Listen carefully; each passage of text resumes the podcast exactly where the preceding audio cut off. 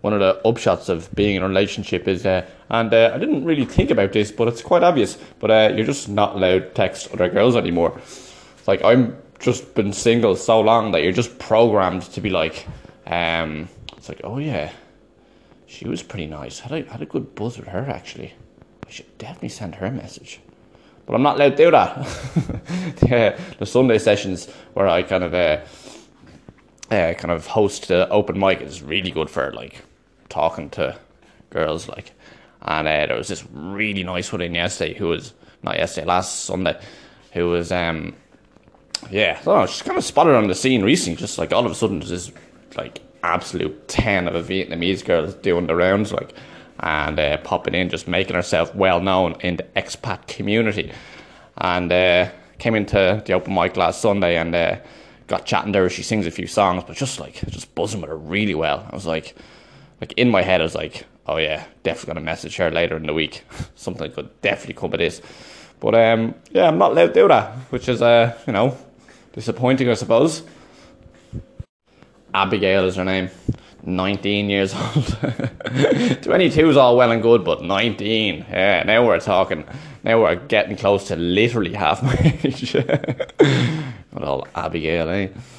Yeah, I kind of I called her Annabelle over the microphone, and uh, it kind of responded in a choruses of laughs, and then I was able to kind of you know buzz off that. Uh, yeah, so you know, just kind of just my wit, just hashtag super smart, super funny. Watching all the South Park at the moment, hence that super smart, super funny reference. Yeah, fucking love South Park.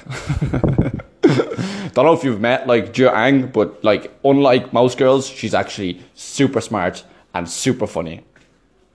Yeah, not allowed to test the old Abigail. Not that like Ang has said this to me or gone to my phone or like that, but uh, I kind of just know that you're just not allowed to do that. Do that because I'm mature and responsible. I know these things. I know what you're allowed to do and what you're not allowed to do. Yeah. Cece was also into the open mic. Yeah, fucking blast from the past, Cece and I kind of didn't really talk to her. I said hello to her, but I wasn't like I didn't sit down and chat to her. Um, mainly because like I don't know, it's probably just not a good idea for me to do that.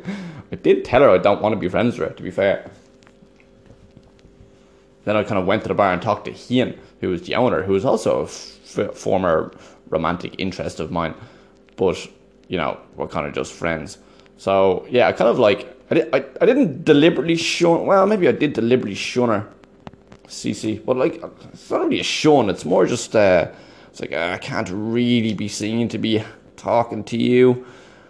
And then uh, I don't know if she took it that well. She's a really nice person, CC. Then she kind of came up to me at the end as she was leaving and kind of like was you know touching my back and saying goodbye. It's like oh, a bit of affection from CC there, eh? Treat them mean to keep them keen. But I wasn't really treating her mean. I was just treating her like a woman who I'm not that interested in, in having romantic relations with, which I haven't because I'm not allowed to be. Then Ian, who's the owner of um, of Shamrock, we went out for some seafood, just the two of us because we're friends, last Tuesday, and uh, she was really weird humour when she kind of no, she she asked me was I in a relationship just randomly, and I told her uh, I was, and then she kind of well, she's just been acting weird, I suppose and she told me that she was planning to break up with her boyfriend of two years, nearly two years, because uh, the relationship is not going anywhere. I don't know, it's going nowhere. After two two years, you break up with them. That's how she talks. Talks with a weird German accent, inexplicably. Like to tease her about that. Adds to the sexual friction of our friendship.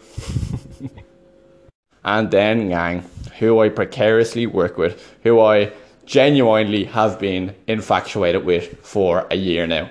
Uh, she uh, has a boyfriend, and yeah, she found out that I'm leaving and I might not be coming back, which um, I will discuss at a later date.